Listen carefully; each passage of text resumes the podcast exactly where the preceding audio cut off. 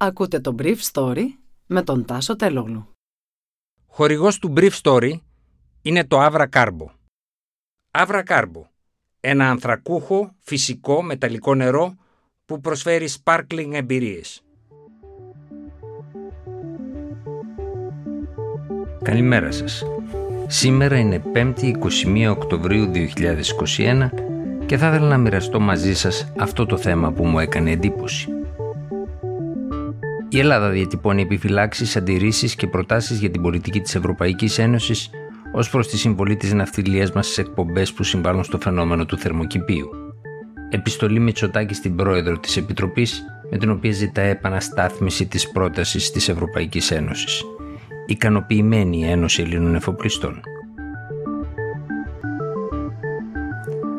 Ο Πρωθυπουργός Κυριάκος Μητσοτάκης μίλησε χθες το πρωί στο πρώτο σάμι της Καθημερινής για την Κλιματική Αλλαγή και αποκάλυψε λεπτομέρειες της επιστολής που είχε απευθύνει την προηγούμενη μέρα στην πρόεδρο της Ευρωπαϊκής Επιτροπής Ούρσουλα Φοντερ Λάιεν, με την οποία ζητά από την Επιτροπή να σταθμίσει εκ νέου την πολιτική της, με την οποία σκέφτεται να επιχειρήσει να περιορίσει τις εκπομπές της ποντοπόρου ναυτιλίας.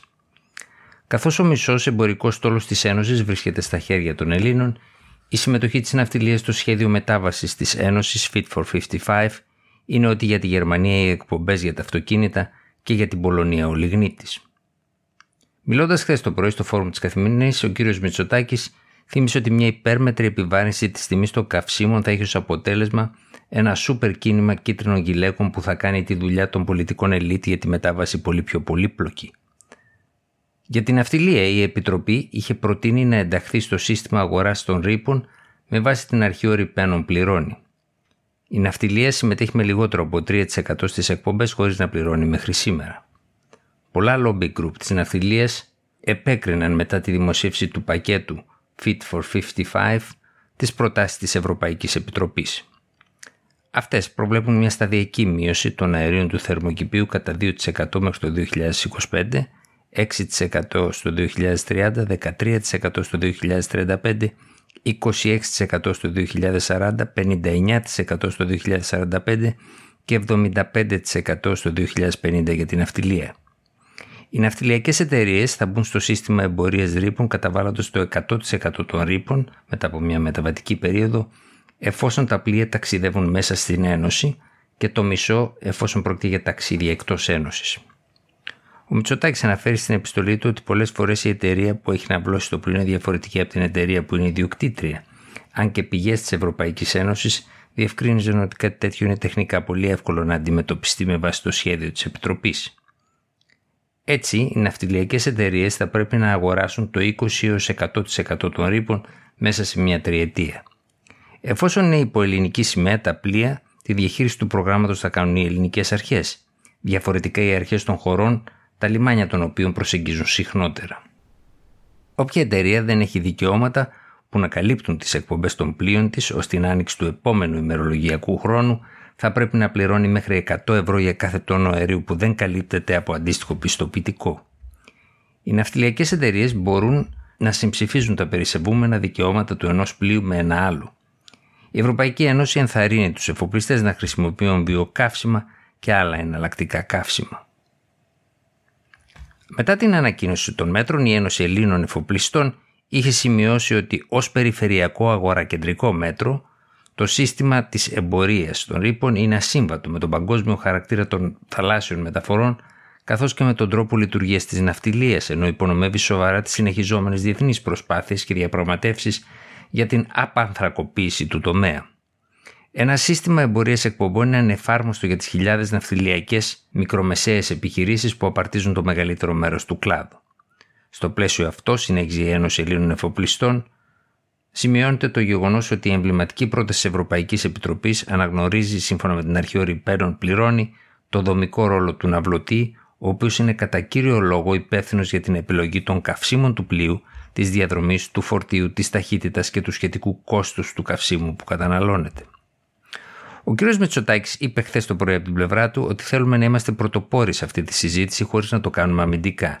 Αναγνωρίζοντας το πρόβλημα, αναγνωρίζοντας ότι όντως η ναυτιλία ευθύνεται για το 3% των συνολικών εκπομπών.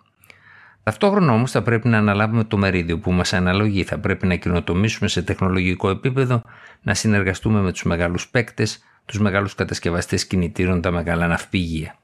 Πραγματικά μπορούμε να γίνουμε πολύ πιο παραγωγικοί και επικοδομητικοί αν υιοθετήσουμε αυτή την προσέγγιση ως ελληνική ναυτιλιακή βιομηχανία. Ο δημοσιογράφος Γιάννης Παλαιολόγος τον ρώτησε στο σημείο αυτό αν είναι πεπισμένος ότι η ελληνική ναυτιλιακή κοινότητα είναι σύμφωνη αλλά και πρόθυμη να επομιστεί το αναπόφευκτο κόστος. Ο Πρωθυπουργός απάντησε: Εξαρτάται. Οι εφοπλιστές μας έχουν υπάρξει καινοτόμοι. Θυμάμαι ότι βρισκόμασταν στην πρώτη γραμμή με τα πετρελαιοφόρα διπλού κήτους μετά την περιβαλλοντική καταστροφή που προκάλεσε το Exxon Valdez. Είμαι απολύτως πεπισμένος ότι οι εφοπλιστές μας θα ανταποκριθούν σε αυτή την πρόκληση. Και δεδομένου ότι δεν γνωρίζουμε ποια θα είναι η απάντηση, πρέπει να διασφαλίσουμε ότι διατηρούμε ανοιχτές τις επιλογές μας.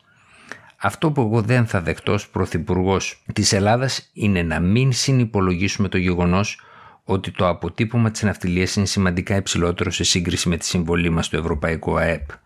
Αυτό πρέπει επίσης να ληφθεί υπόψη.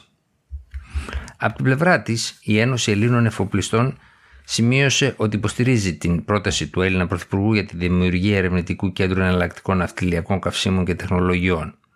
Με την ναυτιλιακή μας τεχνογνωσία, τη μακροχρόνια εμπειρία και την επιστημονική κατάρτιση, η Ελλάδα μπορεί να συνδράμει ουσιαστικά σε αυτό το σκοπό.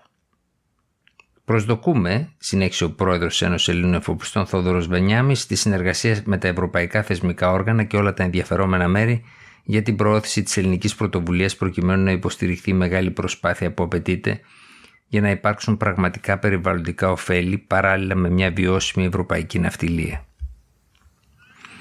Η Ένωση Ελλήνων Εφοπλιστών έχει στηρίξει σε μεγάλο βαθμό την επιχειρηματολογία της λέγοντας ότι δεν υπάρχουν στην πραγματικότητα εναλλακτικά καύσιμα στα σημερινά και άρα από αυτή την άποψη η ναυτιλιακή βιομηχανία δεν έχει τη δυνατότητα να προχωρήσει στην εξέβρεση μιας τεχνικής λύσης που θα μειώνει τους ρήπους. Η πρόταση της Ευρωπαϊκής Επιτροπής για επέκταση του συστήματος εμπορία ρήπων στη διεθνή ναυτιλία είναι απολύτως αναγκαίο να ευθυγραμμιστεί με την αρχή ορυπαίνων πληρώνει που συνεπάγεται συμμόρφωση του commercial operator με τις προβλεπόμενες απαιτήσεις. Ήταν το Brief Story για σήμερα 5η 21 Οκτωβρίου 2021.